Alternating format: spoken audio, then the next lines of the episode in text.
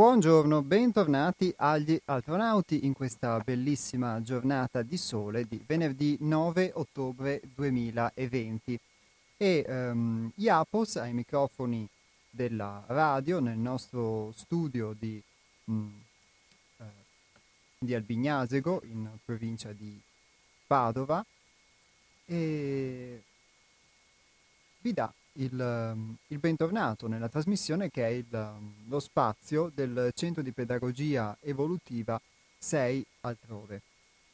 Vi ricordo, prima dell'inizio della trasmissione, quelli che sono i contatti del nostro Centro di Pedagogia Evolutiva, il numero di telefono che è lo 049 99 03 93 4, ripeto 049 99 03 93 4, per chi volesse chiamarci, volesse maggiori informazioni, volesse parlare con noi telefonicamente, oppure invece anche un indirizzo email che è info chiocciola 6altrove.it.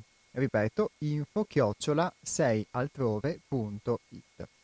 Invece, dato che sono in tema di numeri, eh, chi volesse partecipare alla trasmissione eh, telefonando in diretta per esprimere un'opinione, per raccontare un'esperienza o qualsiasi cosa, lo può fare allo 049 880 90 20.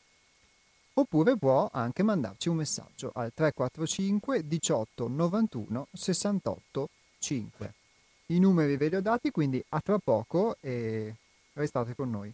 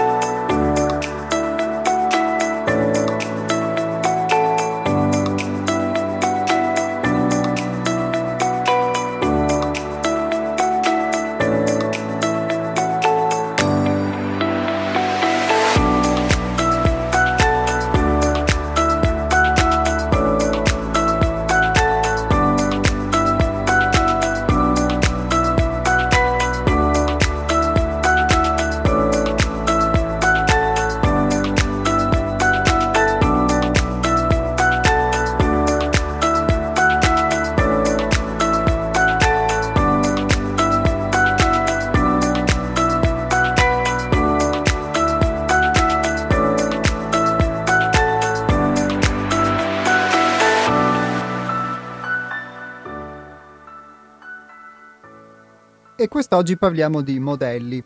Lo faccio attraverso la lettura di un testo ermetico, nel senso che ha come autore Hermes, ma l'auspicio è che possa per molti di voi non essere ermetico, nel senso che spesso si usa uh, per, um, per questa parola, ovvero di qualcosa che può essere difficilmente comprensibile.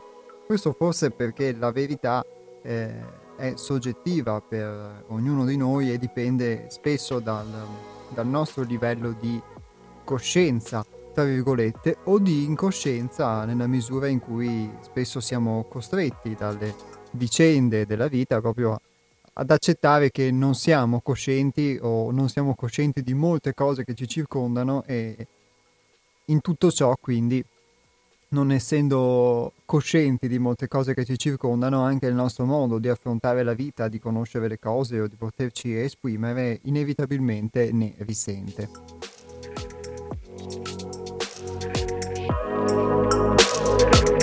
thank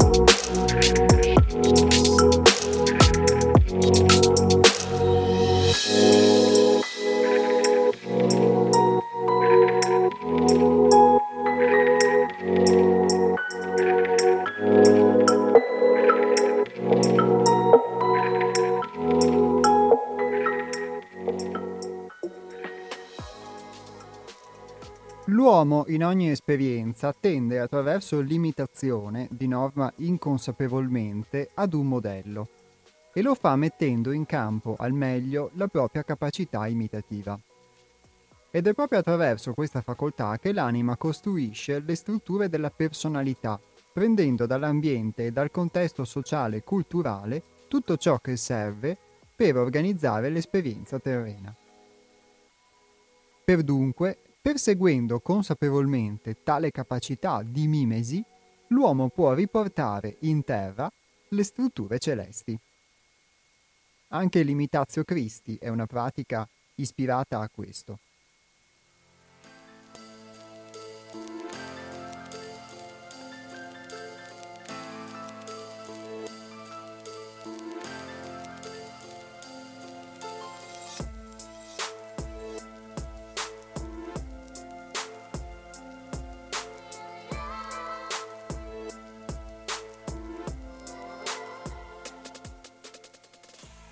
L'aspetto forse più stimolante dell'imitazione, che non è quella scimmiesca, sta nel ricopiare da modelli in grandissima parte sconosciuti, dei quali in fondo si conosce per certa l'esistenza reale solo quando se ne è fatta esperienza.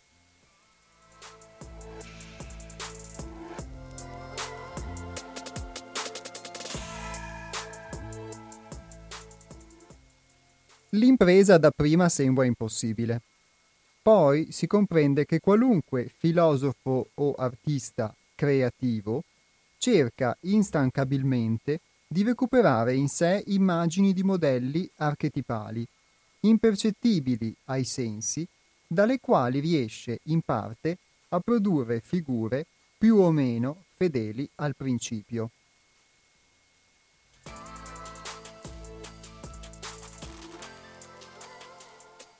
Si può persino sostenere che l'arte che conduce all'opus, cioè all'opera, stia proprio in questo nobilissimo tentativo umano di superare le limitazioni del proprio stato originario fino a trascenderlo.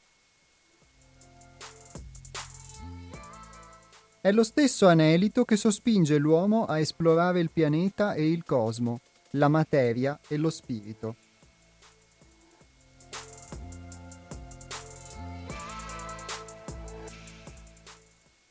Proseguendo su questa linea di pensiero, dettata dal nostro modesto punto di vista, possiamo affermare che quale, l'imitazione, quale mimesi icastica, è il metodo per eccellenza usato dal divino nella duplice azione di discesa e ascesa.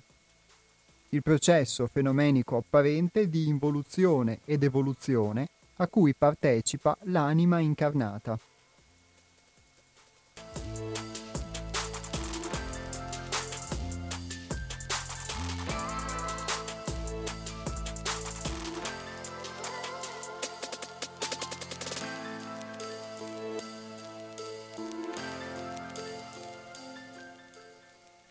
Su questa metodologia o tecnica del fenomeno si potrebbero dire molte cose.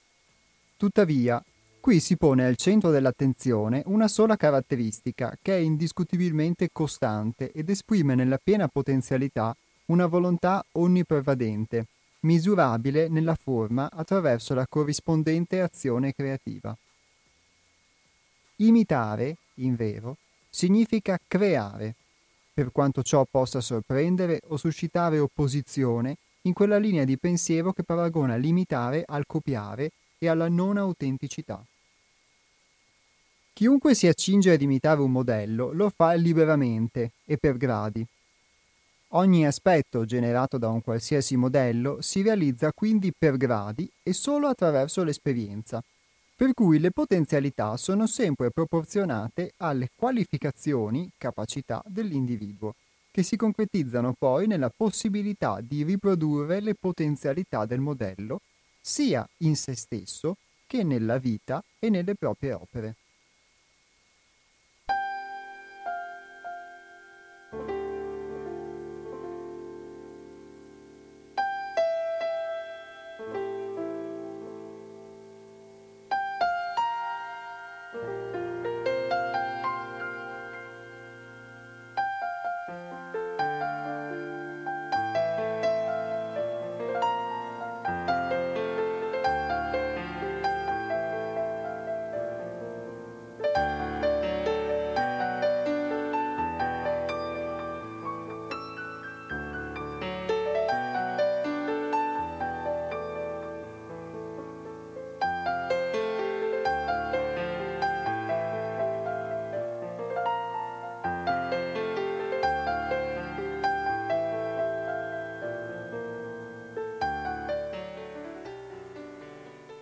La libertà di verifica dovrebbe sempre permettere di valutare ciò che si sperimenta rapportandosi al modello a cui si è ispirati. Se la coscienza progredisce, concretizzando nella pratica le idee e le potenzialità relative al modello, ciò si evidenzia dai risultati e dalle opere prodotte, le quali non possono non essere fedeli al principio del paradigma stesso. L'imitazione è di per sé continua, inarrestabile. Nonostante i suoi prodotti possono essere discontinui e statici, esemplari o deleteri. Il paradigma è dunque un modello di riferimento di valore fondamentale e la mimesi, l'imitazione, sia essa icastica o fantastica, ne è forza e potenza manifesta.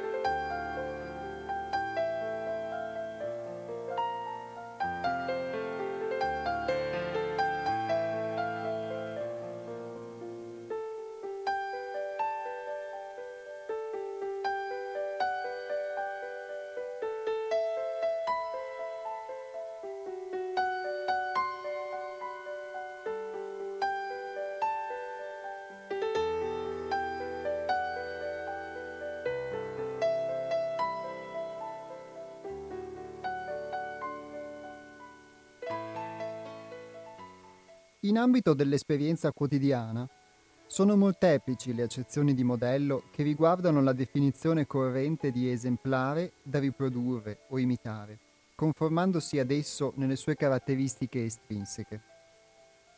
Nell'ambito artistico si imitano oggetti reali o immaginari che l'artista propone di riprodurre.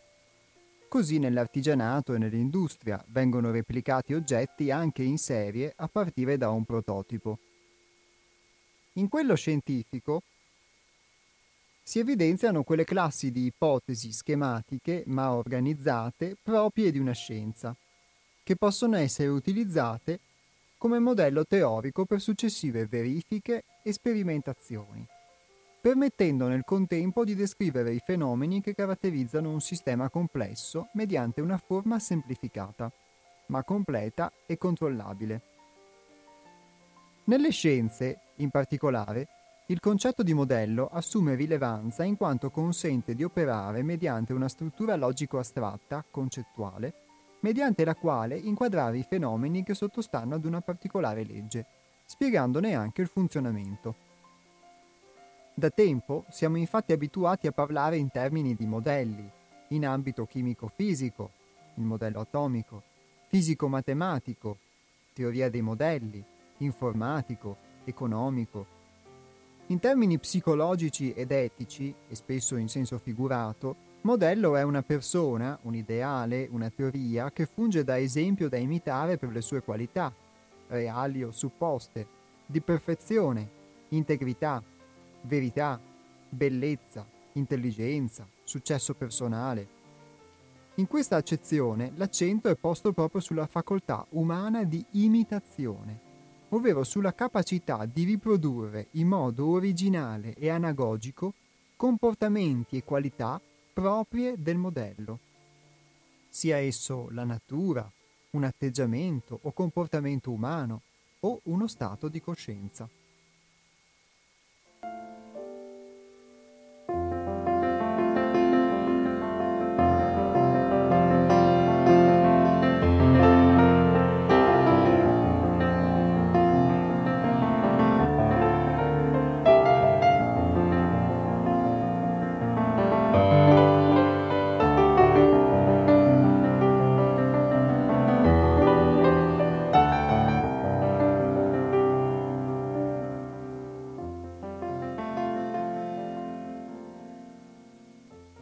Chiave esoterica possiamo infine considerare modello quella misura che lega, secondo un armonico canone intrinseco, entità differenti per tensione energetica, per estensione coscienziale, ma fondamentalmente simili, cioè legate da un tonale rapporto di consonanza e struttura.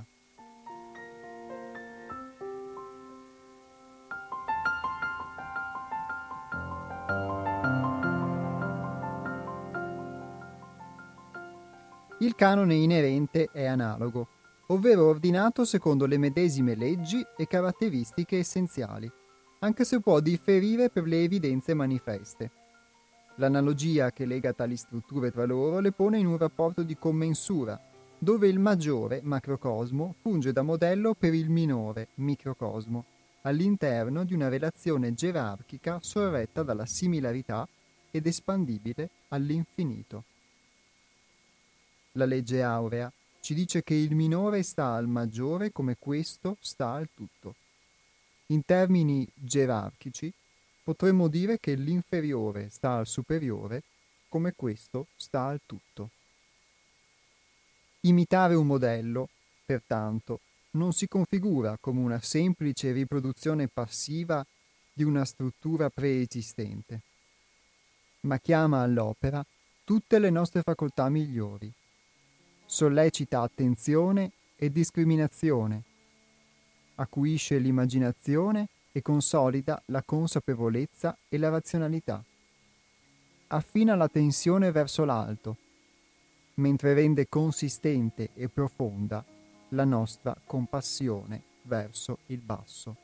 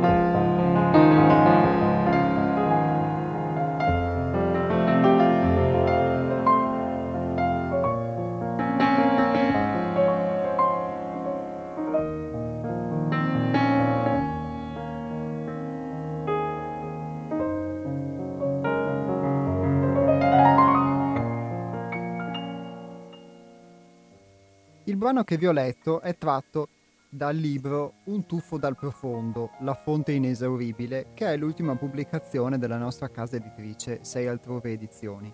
È il terzo atto di una collana in tre volumi, in tre atti, che si chiama La Sacra Realtà. E questo testo fa parte di un più ampio saggio, chiamiamolo così, dedicato proprio al modello e quindi a questa capacità imitativa.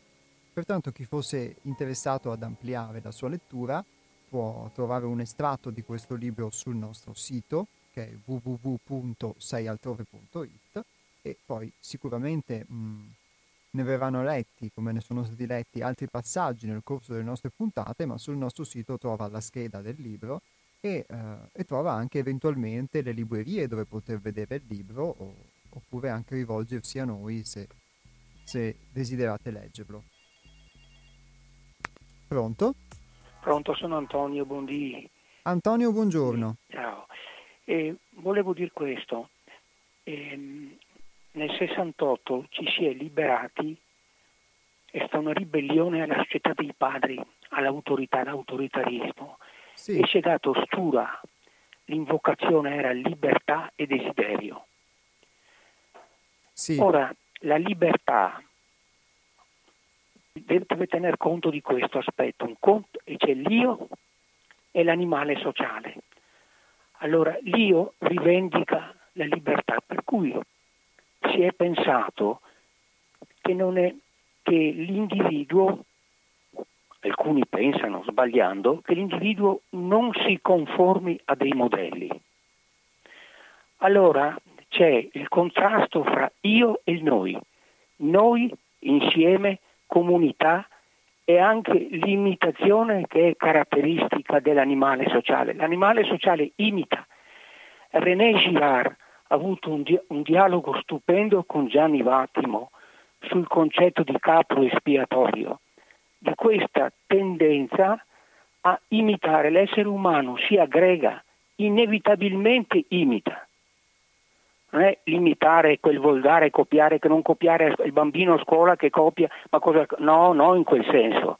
Nel senso che la comunità imita e in base a esperienza, all'esperienza, a teoria e prassi, modifica continuamente il modello o lo mantiene. Mm, voglio fare solo un esempio. Se... come, mai chiesa... come mai si battezzano i bambini da piccoli e non si aspetta che sia una scelta libera quando si è adulti?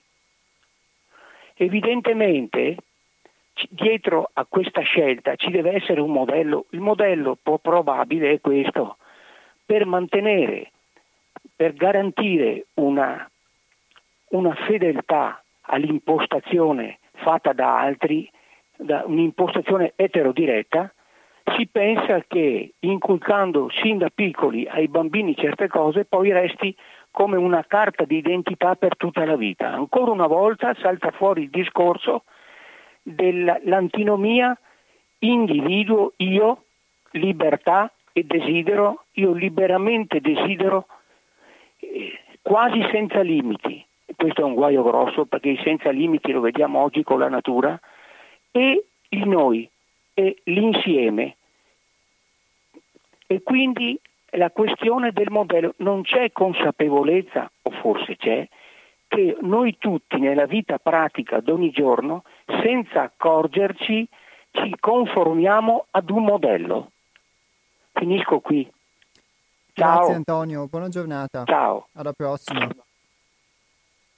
L'ultima considerazione di Antonio credo che nella sua frase finale possa sintetizzare anche il senso di questa lettura e, e molte cose che abbiamo letto, perché eh, era anche il motivo poi di questa, di questa scelta, ovvero il fatto che non c'è consapevolezza o se c'è può emergere, proprio se stimolata attraverso appositi strumenti, eh, dei modelli che imitiamo.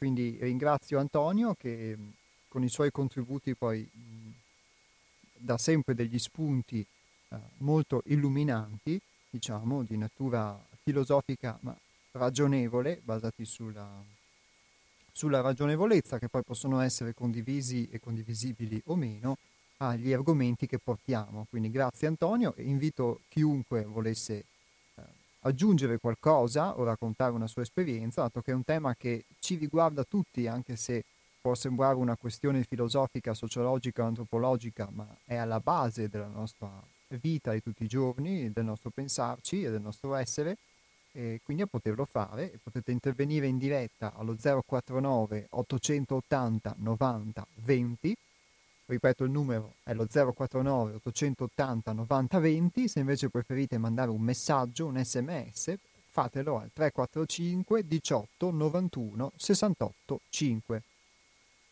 e um, ringrazio in queste sue considerazioni l'ascoltatore Antonio diciamo di natura filosofica perché ha, ha citato René Girard e Gianni Vattimo. E questa cosa è una cosa che ad esempio nel, nel vivere in gruppo io posso, ho potuto eh, sperimentare e conoscere attraverso anche il rapportarmi con un modello, con un possibile modello, il, um, quella che è nel mio caso ad esempio una natura che tendenzialmente sarebbe misantropa, individualista e quindi tende anche a non fare diciamo esternamente del male a nessuno, anzi però a, comunque a, a separarsi e quindi a vivere in un suo piccolo io, in un suo piccolo eh, egoismo o individualismo. C'è chi vive magari una cosa opposta e quindi ha costantemente necessità eh, degli altri e del, um, di ricercare dagli altri comunque um, il calore o la visibilità, eccetera, e non è detto che comunque le due cose siano in contrasto tra di loro, che non lo viviamo tutti. Questa è la mia esperienza. E quindi anche questo contrasto tra l'io e noi eh, posso dire per esperienza che la sento una cosa molto vera che emerge eh, sia quando ci sono dei piccoli gruppi che tanto più poi nella società dove addirittura non c'è un noi, diventa, ma c'è un mondo gigantesco che tra virgolette può diventare il limite uh, per, per, quello che è il tuo desiderio la tua, e il, il, governare la tua libertà. Quindi sicuramente offre tantissimi spunti di riflessione anche poi sull'aspetto poi del desiderare, però che se talvolta è vero che il noi, quando diventa una società organizzata, può andare a reprimere l'individuo e quindi quelle che sono le sue mh, libere espressioni, diciamo, e dall'altro lato è vero che mh, viviamo forse proprio oggi in una società in cui c'è questa eh, oppressività, secondo me, che può essere velata o meno, può assumere una forma o un'altra, ma c'è, ed è palese, ma eh, è un'oppressività che si fonda proprio su questa eh, divisione, su questa coltivazione quindi della separazione degli individui e del loro eh, isolamento, ma se, da, se non, come individui non siamo consapevoli eh, di tutta una serie di cose che ci riguardano, tra cui anche proprio i modelli a cui, eh, a cui ci ispiriamo consapevolmente o meno nella vita di tutti i giorni, possiamo anche essere separati, ma non, ehm, questa separazione non ci permette di avere più libertà, ma anzi forse ci porta proprio a sperimentare ancora di più un senso di solitudine, di mancanza, di, eh, di sofferenza, perché non abbiamo colmato quello che è il nostro desiderio interiore, intimo, profondo e ci ritroviamo quindi ancora più scissi dalla... invece da tutta una serie di eh, condizioni che quantomeno ci aiutano a a vedere l'altro come una risorsa, secondo me. E, e quindi il, il, punto cruciale è proprio, è proprio questo, secondo me, che emerge dalla lettura del testo, ovvero che non siamo consapevoli di poter imitare dei modelli e pertanto anche il pensare, citava Antonio l'aspetto del 68, una interpretazione possibile e per me può essere interessante darla anche perché appartengo a eh, una, forse due generazioni successive a quella del 68 e, e quindi mh, una considerazione che, che vedo è che si può anche pensare di potersi liberare dai modelli perché ci si libera, tra virgolette, dai padri e non è sicuramente certo un bene da un certo punto di vista se si va a vedere per chi eh, come Antonio ad esempio come altri ci ascolta eh, tutte le settimane alle considerazioni che erano emerse nella lettura di un articolo che abbiamo fatto del dottor Bruno Zucca ad esempio sulla mancanza di eh, forza paterna che ci porta poi ad introiettare eh, nel, anche in un sistema, nei politici, nelle autorità, una figura genitoriale che ci accoglie e, e, per cui noi non abbiamo nessuno spirito critico perché tendiamo a proiettare su di essa, su di loro, il, la nostra madre che ci vuole bene, che ci allatta. Quindi sicuramente c'è un risvolto, tra virgolette, chiamiamolo così, anche negativo in questo privarci di queste figure, e, eh, però il pensare di eliminare eh, delle autorità o dei modelli poi di fatto eh, non ci porta automaticamente ad essere liberi, ma a seguire degli altri modelli di cui non siamo consapevoli. E quindi la società stessa forse si è evoluta mantenendo comunque eh, in realtà quegli stessi modelli, solamente mutandone, mutandone il nome, ma perdendo forse anche la forza e la, la determinazione che, deter- che, alcuni modelli potevano, potevano ispirare e in questo caso appunto quello del principio maschile. Questa è per quanto riguarda ovviamente la mia, la mia interpretazione, che risente anche di me, di come sono fatto io, quindi vi invito anche a poter aggiungere qualcosa o eventualmente anche dissociarvi se la vostra opinione è diversa, ma se sentite proprio di andare in risonanza con il messaggio di, di questo testo.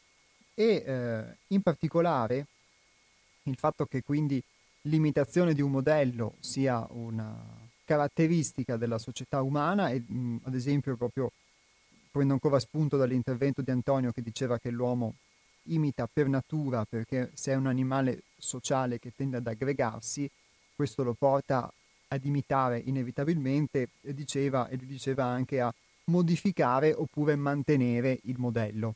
Però comunque anche in questo atto di modificare il modello anziché mantenerlo diciamo pedissequamente o eh, conservativamente, eh, c'è comunque un modello a cui ci si rifà. E il senso di questa lettura è anche proprio questo.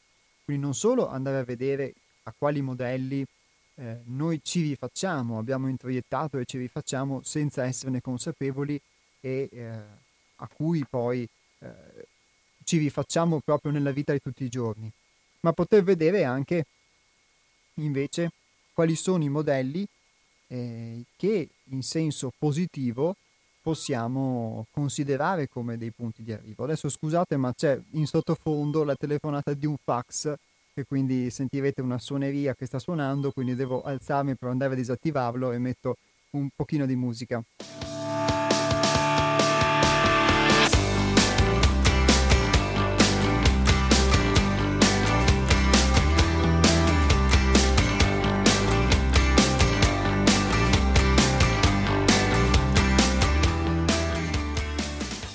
Il bello della diretta e mh, mm, nel mio a volte forse perdermi nelle considerazioni che faccio perché sono tante le cose che si potrebbero dire e quindi si apre quasi una foresta e è necessario a volte mantenere il percorso altrimenti ci si perde arrampicandosi su qualche albero e si dimentica poi il sentiero che si era tracciato inizialmente.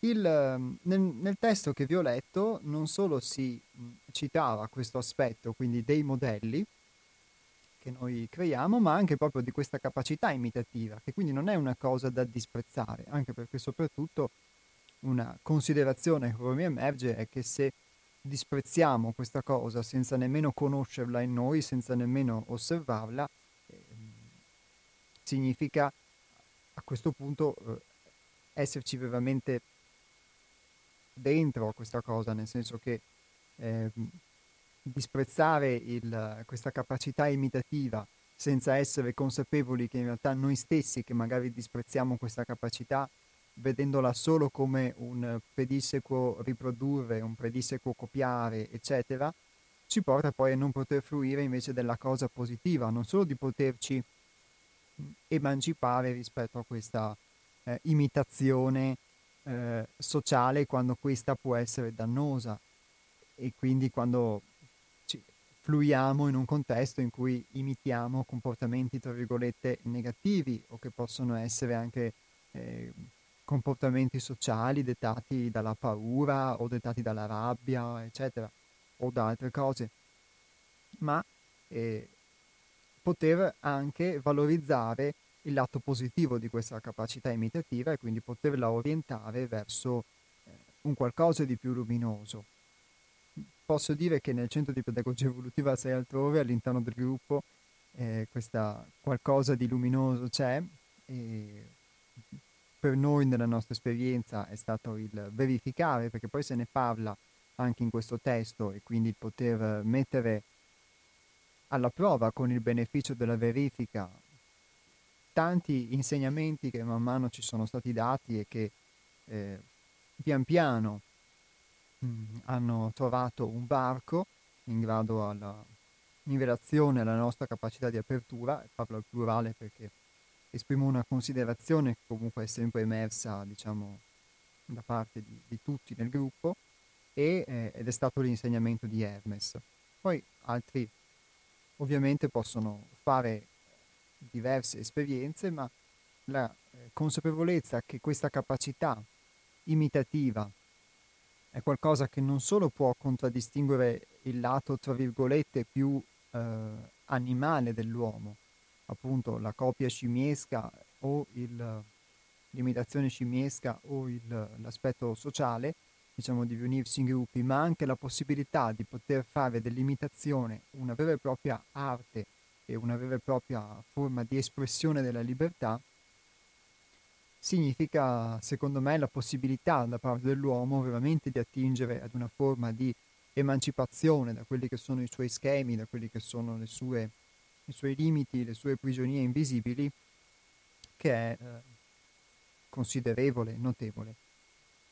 E quindi l'invito è a poter prendere in considerazione questo e eh, soprattutto a poter guardare i, i, modelli a cui tutti i giorni attingiamo, perché il fatto, come diceva l'ascoltatore Antonio, di esserci emancipati, tra virgolette, da determinati modelli, può essere vero sotto alcune forme, ma appunto, dato che in questo testo eh, si legge che proprio l'evoluzione delle forme è il metodo che la coscienza utilizza per poter evolvere, per quanto diciamo io possa comprendere un po' filosoficamente o capire filosoficamente quella parte finale del testo in cui si parla appunto dei modelli, e eh, allora è forse inevitabile che anche quei modelli da cui credevamo di esserci emancipati, ad esempio un modello di tipo morale, in realtà possa essere ancora ben presente, ancora ben radicato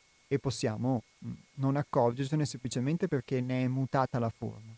Ecco, prendere in considerazione questo direi che è già uno spunto di riflessione in più nel nostro vivere quotidiano. C'è un ascoltatore o ascoltatrice che ha scritto un messaggio commentando quello che veniva letto e detto in trasmissione e scrive i modelli possono essere idealizzati e assumere un valore di perfezione che, in quanto irraggiungibile e del tutto astratto, può creare presunte superiorità o rabbiose insoddisfazioni.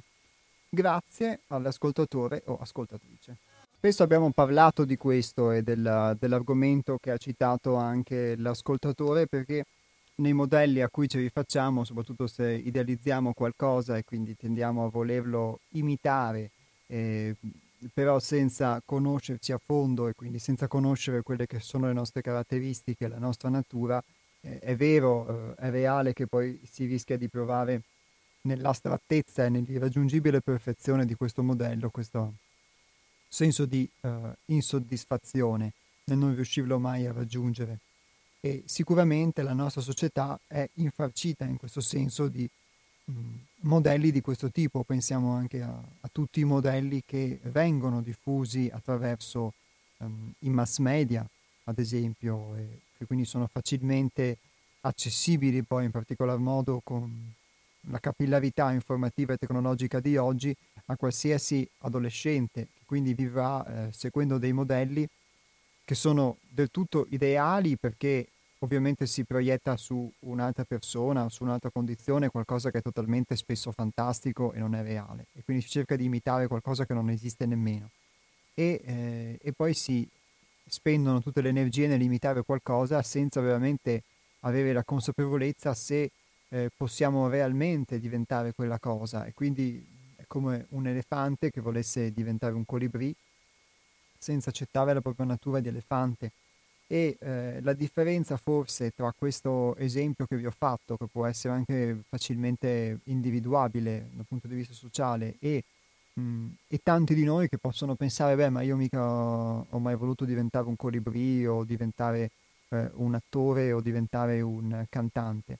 Però eh, anche nelle piccole cose, mh, per esperienza, posso dire che ognuno di noi ha un suo modello, che è quello di un'immagine idealizzata di, di essere o perfetto in qualcosa, o bravo in qualcosa, o buono, o generoso, o bello, o...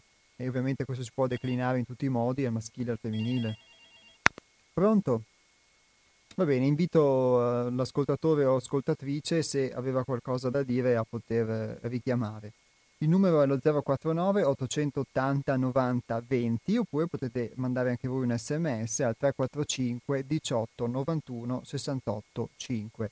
L'argomento è molto vasto e mh, mm, è stato trattato anche da Hermes quando è venuto in, in trasmissione più di qualche volta e um, ovviamente io lo affronto attraverso quello che è il filtro della mia, della mia esperienza mi chiedo anche se il, uh, determinati comportamenti, ad esempio ripetuti uh, nel tempo, non possano poi creare un modello e quindi anche ci sia una funzione, diciamo, sociale della creazione di modelli che, come diceva uh, l'ascoltatore di prima Antonio, nell'esempio del battesimo, prendendo l'esempio che lui ha fatto senza entrare nel merito poi di quelle che sono le convinzioni religiose o spirituali di ognuno, ma il fatto di inculcare, tra virgolette, un modello per garantire una fedeltà ad una impostazione eterodiretta, senza la consapevolezza in questo caso del bambino che viene battezzato o che vive questo sacramento e che lo fa perché aderisce a un modello nella maggior parte dei casi, più che per una sua convinzione. E quindi credo siano pochi, forse al giorno d'oggi, dato tutto il sistema tradizionale che si è creato, coloro che scelgono eh, liberamente per propria convinzione di aderire in questo caso ad una religione e allora spesso lo fanno quando sono adulti e hanno diciamo eh, delle diverse, hanno delle diverse convinzioni, hanno maturato un'esperienza, una capacità critica e poi eh, la loro strada li porta a scegliere il, un percorso piuttosto che un altro e è più difficile che possa accadere quando si è ragazzini, men che meno poi quando qualcosa viene fatto quando il bambino è, è appunto un bambino, è nato da poco. E ovviamente non entro nel merito di quelle che poi possono essere dall'altra parte le motivazioni che spingono a questo, che sono di carattere religioso, però è un chiaro esempio di come se questa cosa avviene dal punto di vista sociale avviene anche su tantissimi altri aspetti e quindi questo modello a cui aderiamo diventa il modello, in questo caso può essere del cristiano, in altri paesi del musulmano, dell'induista, diciamo del buddista, ma può trasparire anche sotto tantissime altre forme e quindi può essere il modello del buon cittadino, oppure al contrario eh, un modello eh, a cui uno tenta di conformarsi quando è ragazzo o ragazzino per poter, tra virgolette, essere accettato, essere visto all'interno di un gruppo più ampio o un modello come dicevamo che uno ha idealizzato e che di fatto poi non è perché uno si, si autoconvince magari di essere eh, bravo, bello, buono, eccetera, perché glielo dicono da piccolo, da ragazzino o da ragazzina e poi cresce e anche forse a un'età adulta rischia di rimanere ancora con questa convinzione e ogni volta che la realtà gli mostra qualcosa di diverso può provare questa forma di insoddisfazione o questa forma di rabbia. Questa ovviamente è una verità ed è una mia opinione. È chiaro che non è una, non è una dottrina, non è un, un Vangelo e non è neanche ovviamente l'unica interpretazione possibile al brano che vi ho letto. Un brano che vi ripeto è stato tratto dal libro La Sacra Realtà, atto terzo, un tuffo dal profondo, la fonte inesauribile pubblicato da sei altrove edizioni.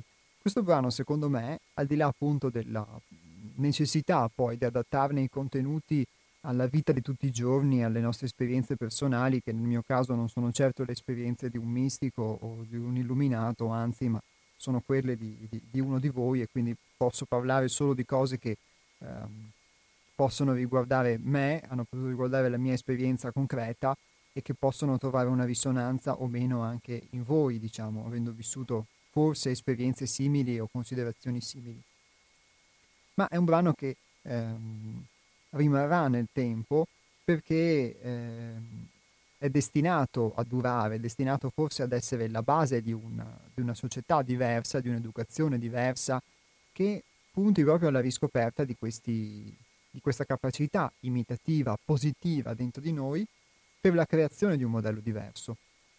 E mi sento di dire che senza la riscoperta di questa capacità imitativa dentro di noi sarà molto difficile poter eh, migliorare, eh, poter creare, edificare un mondo diverso sulle ceneri di questo che si sta scomponendo, sgretolando nel futuro, perché altrimenti non avremo più, eh, non avremo la capacità di poter eh, attingere a dei modelli realmente nuovi e che non siano solamente astratti, ma che nascano da un, dalla realtà e quindi poter edificare questo mondo sulla base di nuovi modelli e quindi ripensare la vita, ripensare l'educazione, ripensare noi stessi e tutta l'attività del Centro di Pedagogia Evolutiva 6 altrove e l'attività di Hermes, come ho potuto vedere e verificare da quando lo conosco, sono stati e sono volti a questo e quindi a offrire strumenti di autoconoscenza per ognuno, indipendentemente dalla sua età, in questo senso una pedagogia evolutiva,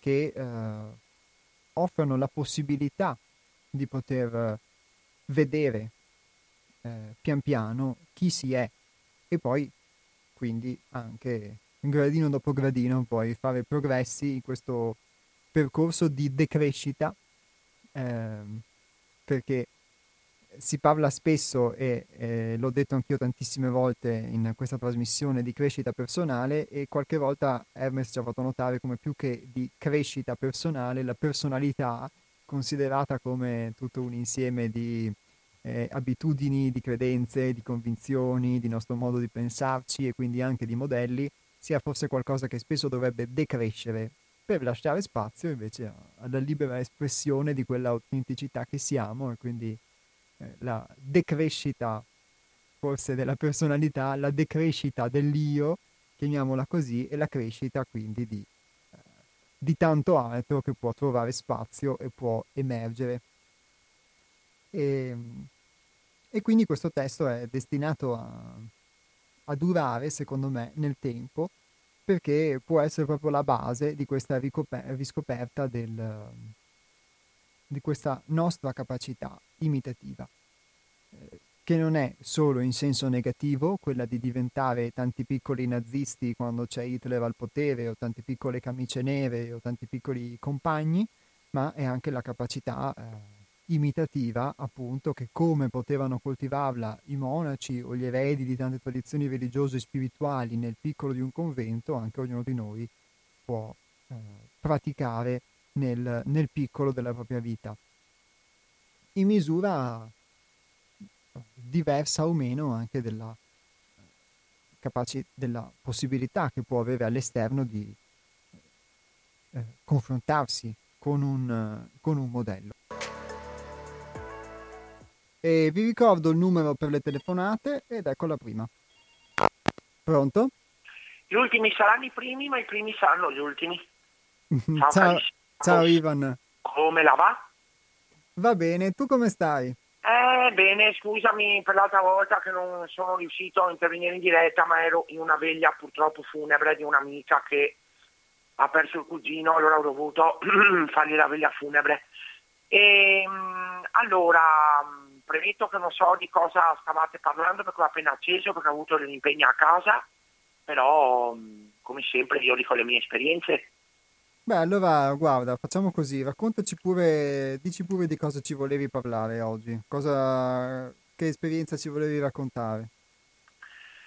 Ma guarda, ti dico, la mia esperienza è che adesso mh, proprio è fresca fresca di bucato, nel senso che adesso quando una persona mi fa qualcosa che praticamente non doveva fare, invece di aggredirla, invece di di fare come facevo una volta, che magari mi arrabbiavo, eccetera, eccetera, magari cerco di prenderla un po' in ridere, cerco di prenderla magari un po' in gioco e magari, non so, tu mi hai fatto questa cosa qui, io magari per dispetto ti faccio un'altra cosa che magari a te dà un po' fastidio, ma la faccio in maniera ridendo invece di urlarli, invece magari di urlare, di fare magari come facevo una volta che mi arrabbiavo forte, che magari poi mi musonivo, piuttosto poi magari che partivano anche insulti, poi magari ci si insultava, si stava magari anche giorni senza parlare, adesso l'ho presa un attimo un po' più con filosofia.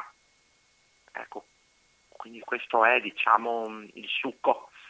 E dopo non so, se hai una roba che in particolare che oggi hai parlato... Mm, Guarda, grazie intanto che hai dato questo spunto. Commento, insomma. Questo spunto sulla permalosità, possiamo dire così, è una cosa eh. che conosco, quindi il, il, anche l'attaccamento. E sì.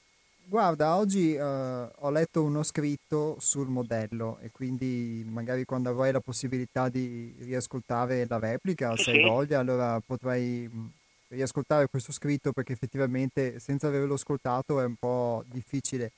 Mm, posso in, solo sintetizzartelo così che viviamo immersi in dei modelli e spesso non siamo consapevoli dei modelli che seguiamo ma in questa capacità imitativa che non conosciamo e che quindi potremmo conoscere per conoscerci meglio e per poter con- entrare in contatto con mano con la nostra mancanza spesso di consapevolezza, di libertà, con i nostri limiti, con la nostra anche ignoranza su noi stessi, in questa capacità imitativa però c'è anche un lato positivo che è quello di poter eh, invece imitare eh, dei modelli positivi e quindi poter anche utilizzare questa capacità imitativa in senso creativo per poter creare, edificare i propri modelli partendo proprio da questa decrescita del nostro io e per una crescita invece di qualcos'altro. Eh, ma là, Iapo, ci siamo, cioè, alla fine su per giù, gira gira, volta a volta, è sempre, mm, diciamo, diciamo, che è sempre di peso, noi non troviamo tante volte i modelli perché, perché tante volte dipendiamo dalla cultura dell'Occidente, perché tante volte magari i nostri ci hanno sempre fatto pensare che noi non abbiamo nessun, nessun valore, che noi siamo zero, che noi siamo numeri, che noi siamo qua, che noi siamo là e dopo alla fine quando scopri che arriva una certa età, che magari sei adulto e ti fai perché è obbligatorio che prima o dopo fai un bilancio della tua vita chi lo fa a 20, chi lo fa a 30, chi lo fa a 35. Io diciamo mi sto trovando, non dico di farlo tutti i giorni, però spesso volentieri adesso ogni mesetto magari mi guardo intorno, mi guardo allo specchio, vabbè, una battuta un po' ironica perché comunque non ci vedo, ma vabbè, alla fine mi guardo allo specchio e dico oh, dai faccio un bilancio, vediamo com'è andata questo mese. E qui magari bisognerebbe, l'unica cosa da fare secondo me è proprio attraverso i bilanci della vita capire un attimo cosa ti manca, cosa non manca, cosa bisogna fare, un po' come quando si fa col condominio, no? Che si fa il bilancio dell'anno, cosa si è speso, cosa non si è speso, cosa bisogna fare, che lavori bisogna fare, eh, cosa manca, cosa non manca, e lo stesso vale qua. È un po', un, un po' un, un po' come a casa Iapos, quando magari apri il frigo dici cosa che manca, devo comprarmi questo, devo comprarmi l'altro, e lo stesso vale per qui. La nostra mm, vita interiore è come un frigorifero, che bisogna guardare quello che manca, quello che manca compri, nel caso nostro quello che manca si va alla ricerca, magari con, con altra creatività, con altri modi magari di vedere la vita, magari anche lavorandoci sopra, perché per fare questa roba qua bisogna fare un lavoro, certo però mm, è così che va, nel senso mm, siamo sempre stati mascherati dalla, dalla cultura occidentale dove alla fine magari noi se vogliamo, se vogliamo essere noi stessi le capacità le abbiamo perché basta un po' guardarci intorno. Io lo sto facendo abbastanza spesso ultimamente, quindi devo ringraziare anche chi mi sta vicino, per carità, questo sì però devo ringraziare anche me stesso perché adesso per dire sto facendo le cose che non facevo quando ero piccolo e adesso mm, mi sto sentendo ancora meglio. Pertanto cosa dire, viva l'interiore, viva la creatività interiore a questo punto. Grazie Ivan, sì, evviva e, e, quindi ti ringrazio del tuo messaggio e mi ha fatto piacere risentirti dopo un po' di nato, eh, ma, quella, ma, quel giorno là non potevo perché purtroppo avevo... Ma nessun problema. Ma spero di non essere nato fuori tema, Iapos. No, no, grazie, hai raccontato la tua esperienza e diciamo sei sempre in linea con quello che, che si propone con i nostri sì, Magari correggimi se vado fuori, eh, perché a volte non è che si trova sempre un filo conduttore, però magari se vedi che vado fuori correggimi pure, perché tanto io dopo rientro. Va bene Ivan, sarà fatto. Ok, allora io ti saluto tanto, saluto tanto tutti gli ascoltatori, saluto, saluto in particolar modo Hermes che ti dà la possibilità di stare qua con noi, la nostra Luciana, che non posso farmi di salutarla. Luciana, eh sì che vogliamo sentire la tua voce, la tua esperienza, mannaggia. ecco, e poi saluto tanto chi ti ha concesso di realizzare questo programma, quindi non so, un consiglio di amministrazione, un CDA, ci, sarà la radio cooperativa, un sistema di direzione sì. che ti ha dato la possibilità di venire qua um, e darci la possibilità a noi di dare le nostre esperienze. E ovviamente io da un anno a questa parte che il 106 altrove a me sai benissimo che non mi, non mi fermerò mai di dirlo, che mi, che mi, ha dato anche un po' la vita, questo centro altrove, ormai lo frequenterò un anno e insomma cresci, cresci, cresci, è una crescita al 106 altrove. Grazie, quindi dove c'è una decrescita c'è anche una crescita, quindi aspetta sempre a noi forse eh, si decidere. cresce, col 106 altrove si cresce, si, si cresce interiormente, è una grande guida, non si può dir di no si cresce. Grazie. ci si guarda attorno. ci si guarda attorno soprattutto. Quanto è avere una vita bella come questa, nonostante i pro e i contro. Ti ringrazio. Grazie Un grande abbraccio Ivan, alla Grazie prossima. A voi, Hermes. Ehi, Hermes, sì, ciao Hermes, ti stavo chiamando, vabbè. Grazie Iapos. Grazie a te Ivan, sai. E vi voglio bene a tutti voi perché mi sento in famiglia, quel centro 6 altrove. Grazie Ivan, anche noi ti Grazie vogliamo voi, bene. Un abbraccio, ciao. Un abbraccio, alla prossima. Ciao. Ciao. A quello che ha raccontato Ivan, l'esempio che ha fatto lui dei modelli, del fatto che noi ci rifacciamo alla società occidentale, sì, è vero e forse è possibile anche che nella ricerca di qualcosa d'altro ci sia la ricerca di, di altri modelli, quindi quando uno eh, ricerca altri percorsi, altre filosofie, quindi essersi rifatti all'Oriente per tanti decenni, eccetera.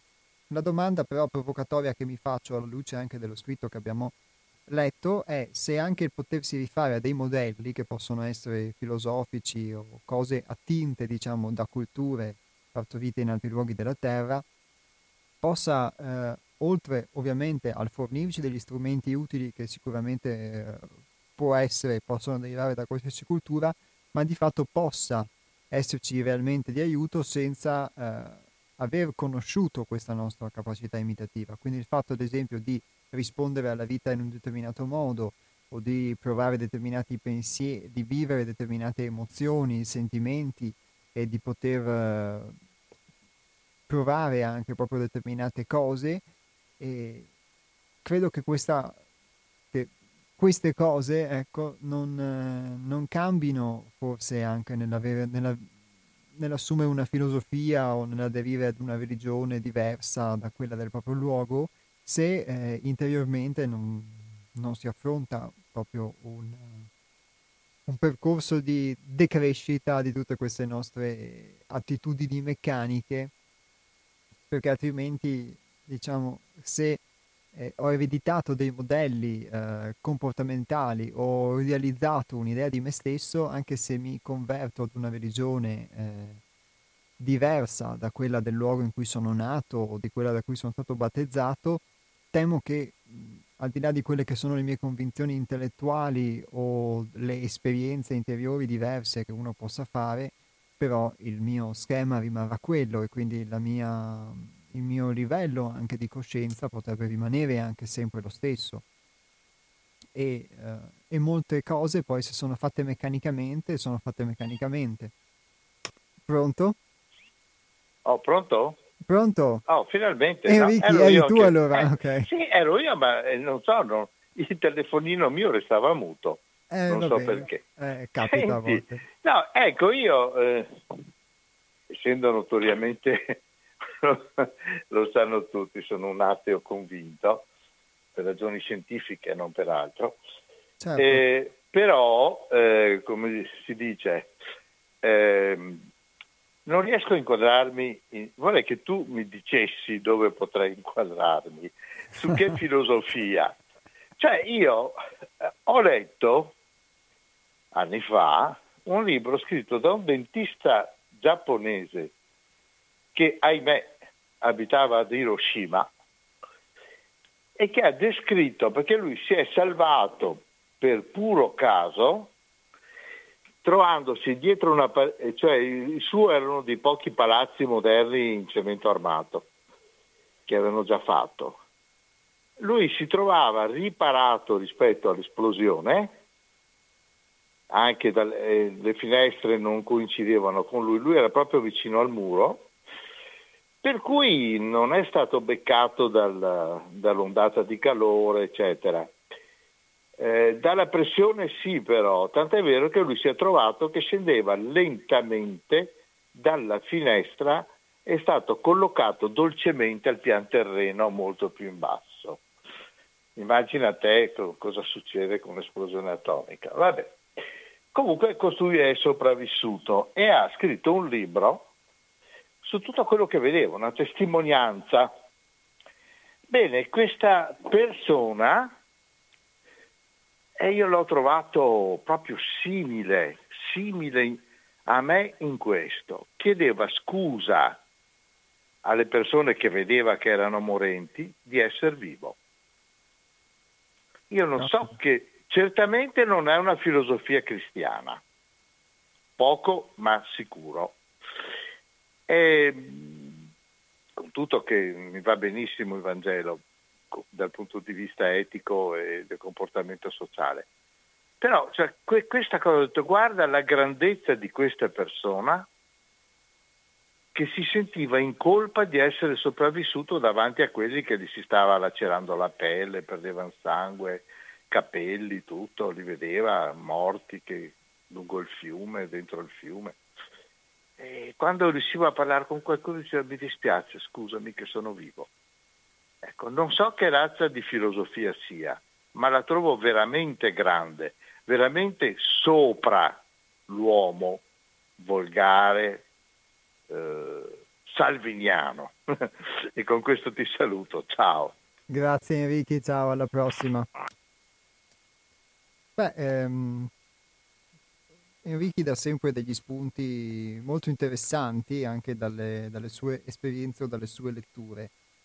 Eh, ovviamente non so a che filosofia potesse appartenere il dentista giapponese, quindi quantunque ci siano diverse culture in Giappone, ma eh, però eh, posso dire una cosa, eh, quando lui ha detto dimmi dove potrei inquadrarmi io, è già l'altra volta Enrichi tu avevi detto che ti sentivi altrove, quindi pian pianino ti stai avvicinando anche da, diciamo, da, da ateo comunista, ma ti stai un po' altrovizzando perché già una settimana scorsa avevi detto che ti sentivi spesso altrove perché non riuscivi a riconoscerti in nessuna cosa, adesso eh, mi chiedi dove potresti inquadrarti tu. In effetti, in effetti, credo che prima bisogna squadrarsi poi per potersi inquadrare in un modello e questo mi dai lo spunto per fare una considerazione che so benissimo che resterà solo filosofia ma che va precisata perché magari pot- mm, nel mio modo di esprimermi posso dire delle cose che possono essere interpretate in modo diverso eh, da come le vorrei dire. Il, mm, questa imitazione, questa ricerca di un modello può essere anche la ricerca proprio di un modello di libertà, di un, il poter eh, aderire, il poter aspirare ad esprimere un modello di libertà. Perché se noi crediamo di poter essere liberi, ma dentro di noi viviamo tutta una serie di condizionamenti che di fatto non ci rendono liberi, dobbiamo poter entrare in contatto con un modello di libertà da questi condizionamenti per poterlo accettare, per poterlo riconoscere e per poterlo eh, poter aspirare quindi a trarre esempio da questo modello o comunque a mm, poter aspirare a divenire questo modello di libertà. Anche il fatto di non eh, aderire a nessun dogma o, o, costruzione precostituita che non sia invece qualcosa che proviene dalla nostra intima interiorità profonda e che può manifestarsi all'esterno anche attraverso l'insegnamento eh, di qualcuno dell'esterno, eh, però mh, diventa un modello. E senza questa tensione per poter aderire a questo modello di libertà, a questo modello di, di, di profonda eh, autenticità che c'è dentro di noi, non, eh, si rischia di ricadere nell'abitudinarietà che è quella appunto della, delimitazione unicamente delle cose che ci, delle qualità, delle caratteristiche sociali, dei modelli sociali che ci permettono di sopravvivere o psicologicamente o emotivamente o uh, fisicamente oppure che ci convengono, ma mai qualcosa che realmente eh, ci permetta di poterci emancipare. Quindi può essere un modello da imitare anche la libertà. L'esempio che veniva fatto in un senso diciamo che va sicuramente tolto dal contesto religioso, ovvero veniva citato l'imitatio Christi, ad esempio, il fatto che ci fossero dei monaci che eh, imitassero Cristo, è perché nel loro cammino il Cristo era un modello quindi diventare come Cristo significa far, significava far vivere in loro quella coscienza, quella divinità. E in questo senso, quindi tolto dai connotati religiosi, per cui i buddisti avevano come modello Buddha, cioè diventare il Buddha, eh, o dei mistici, tolti da, dalle caratteristiche religiose che possono non piacerci o piacerci o su cui eh, rivestiamo tutta una serie di contenuti che sono nostri e, e delle nostre esperienze, un'imitazione di questo tipo significa imitare il divino, quindi imitare questa capacità divina di cui si parla qui, la mimesi della creazione divina, quindi imitare la libertà per poter divenire la libertà. E questa cosa è sicuramente graduale, lo dice anche Hermes nello scritto, il fatto di poter percorrere le, anche questo sentiero gradino dopo gradino, pian piano, attraverso tentativi, ma comunque poterla percorrere, sempre con consapevolezza.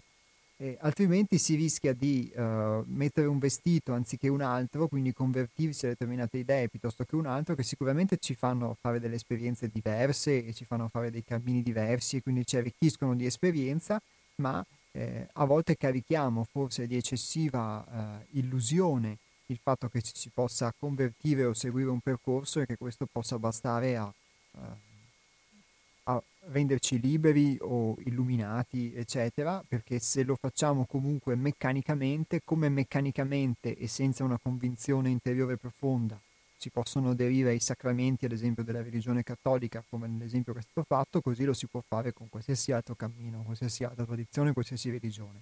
E si può anche convincersi, come è mia esperienza personale, di fare un percorso di crescita personale, appunto, ma eh, rimanere sotto moltissimi aspetti proprio nella meccanicità, nella conservazione di questa meccanicità, che è poi la meccanicità che ci spinge solo all'imitazione dei modelli che ci trattengono nella forma di schiavitù e di convenienza in questa schiavitù. Questa è la mia esperienza personale, quindi... Pronto? Sì, scusa, solo una precisazione. Certo. Non, non ho voglia di inquadrarmi proprio in niente, era ah. solo per sapere eh, cosa leggere, per capire cosa poteva generare una simile grandezza sì, ho capito. Dopodiché okay. non, non, mi aggrego di certo, ma chi se ne frega. Tanto la creazione non è esistita perché se, se non c'è massa non c'è tempo. Se non c'è tempo non ci può essere un momento di creazione. È talmente semplice che non, non riesco a capire come... Vabbè, ciao. Grazie, ciao. Va bene, grazie della precisazione. Un po' di musica.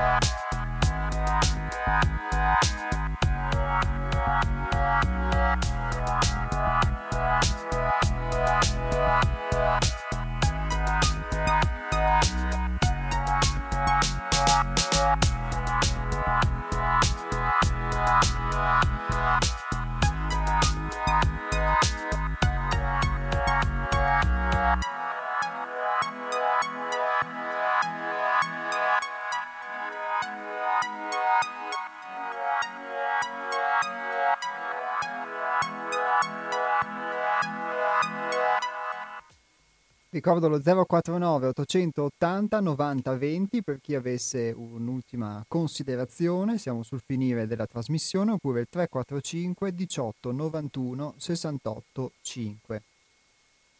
Oggi eh, abbiamo parlato di modelli e nel leggere questo testo vi segnalo anche che chi avesse poi maggiori curiosità sul leggere degli scritti di Hermes, oltre ai nostri libri trovate anche eh, una rubrica sul nostro sito che si chiama mh, mm, Sulle ali di Hermes e potete eh, anche lì trarre degli, degli, spunti di lettura e ci sono anche diverse altre rubriche sul nostro sito, ce n'è una in particolare ad esempio dedicata alle riflessioni di Sveo Robindo e un'altra dedicata invece alle riflessioni di Giuliano Kremers e quindi per chi mh, mm, più diciamo fosse a suo agio con riflessioni di carattere intellettuali o uh, invece la lettura di testi che poi uno può giudicare spirituali, filosofici o come vuole, ehm, oltre che di alcune poesie, trova riferimenti anche sul nostro sito e abbiamo anche un blog, quindi cliccate sul sito La Voce Blog e potete anche lì accedere a dei contenuti che possono essere utili come spunti di riflessione o uh, strumenti uh, di possibile applicazione nella vita di tutti i giorni, nella misura in cui uno può anche ritrovarsi nell'esperienza che viene, che viene raccontata, ovviamente, senza nessun obbligo poi di poterci si ritrovare. La mia esperienza è che spesso poi eh, le nostre convinzioni eh, sono una cosa e, e, la verità che poi creiamo tutti i giorni è un'altra. E quindi anche tutti questi modelli, tutte queste idee eh, di cui a modo mio vi ho parlato oggi, eh, sono qualcosa che poi ognuno può riscontrare o meno nella propria esperienza a seconda anche di quanto... Mh, di quanto ha la possibilità poi di entrare in contatto con eh, una visione diversa della realtà e quindi anche di poter eh, pian pianino in, poter intravedere dei piccoli sprazzi di realtà rispetto invece alla vita di tutti i giorni. Perché spesso siamo talmente immersi nei nostri pensieri o nelle cose che dobbiamo fare che anche proprio nell'aspetto pratico risulta difficile vedere le cose, quindi possiamo anche passare davanti ad uno stesso lampione tutti i giorni, non accorgerci che il lampione è cambiato, oppure non accorgerci di, di tanti dettagli della nostra vita. Possiamo non accorgerci um, che una lampadina è rotta o che diciamo c'è una mattonella fuori posto o, o così. E capita in qualsiasi mondo, in qualsiasi micromondo, e eh, è proprio dal partire dall'accorgersi e dal guardare queste cose che poi pian piano si può sicuramente eh, decrescere, far decrescere questa nostra tendenza a, vivere in modo automatico, in modo dormiente, invece far crescere qualcos'altro che può essere l'attenzione, che può essere l'osservazione, eccetera. Questo ovviamente eh, Ve lo dice uno che ha sperimentato molto il fatto di non accorgersi delle cose e di poter dormire. Però ho la presunzione in questo, e sarò forse anche arrogante, che questa condizione non sia solamente mia eh, o di alcuni, ma sia di molte persone. E quindi se partiamo da queste piccole cose, da queste piccole considerazioni su di noi, ehm, possiamo facilmente arrivare anche a a ritenere possibile il fatto che eh, dormiamo e che quindi abbiamo la necessità di poter di poterci tra virgolette svegliare. E questo quindi può avvenire ripeto secondo me solamente partendo dalle piccole cose e acquisendo conoscenza proprio pratica e materiale di, di se, delle cose di tutti i giorni e, e di ciò in cui invece mh, mm, riusciamo e di ciò in cui non riusciamo. E anche questo può forse aiutare ad essere um, un, uno strumento di conoscenza di sé e di conoscenza di quanto le idee che abbiamo su noi stessi, l'idea che ho di me, eh, se è molto eh, elevata possa tranquillamente diminuirsi, possa tranquillamente eh, assumere dimensioni più piccole, più consone quindi anche ad un'adattabilità ad noi e, eh, e poter anche quindi fare spazio a qualcos'altro che non risponde unicamente a, a quell'idea ma risponde anche a qualcosa di, di nuovo e quindi una musica nuova. Questa è una considerazione in conclusione di questa trasmissione di oggi. E, ehm, vi ho ricordato già i nostri contatti all'inizio della trasmissione e ve li ripeto. Eh, per chi volesse scriverci un'email info chiocciola 6altrove.it per chi invece volesse eh, chiamarci lo 049 99 09 93 4 ripeto 049 99 scusate ho sbagliato 99 03 93 4 è il nostro numero di telefono sul sito trovate anche la locandina di un seminario che si terrà presso il nostro centro sabato eh, 31 ottobre che sarà tenuto da Daniela Colavitti si parlerà dei sogni, di in, provare a conoscere il mondo dei sogni, che non è il mondo idealizzato dei nostri modelli, appunto, ma è il, il mondo onirico eh, di, di, tutte le notti, non di tutti i giorni. E, e, quindi chi volesse avere maggiori informazioni trova la locandina completa, seialtrove.it e sa di che cosa può avere una visione, una descrizione di cosa si affronterà nel corso del seminario e trova i contatti. Daniela Colavitti sarà nostra ospite in trasmissione venerdì 23 ottobre, quindi eh, chi è curioso avrà modo anche di restare in ascolto per collegarsi quel giorno, sempre dalle 12 alle 13.30 su Radio Cooperativa, ascoltare la sua voce e anche poter intervenire in diretta per farle delle domande e quindi farsi un'idea così anche del, del seminario e di questa esperienza. Vi ringrazio per il vostro ascolto, per i vostri interventi e vi do appuntamento attraverso gli astronauti a venerdì 16 eh, ottobre, sempre dalle 12 alle 13.30.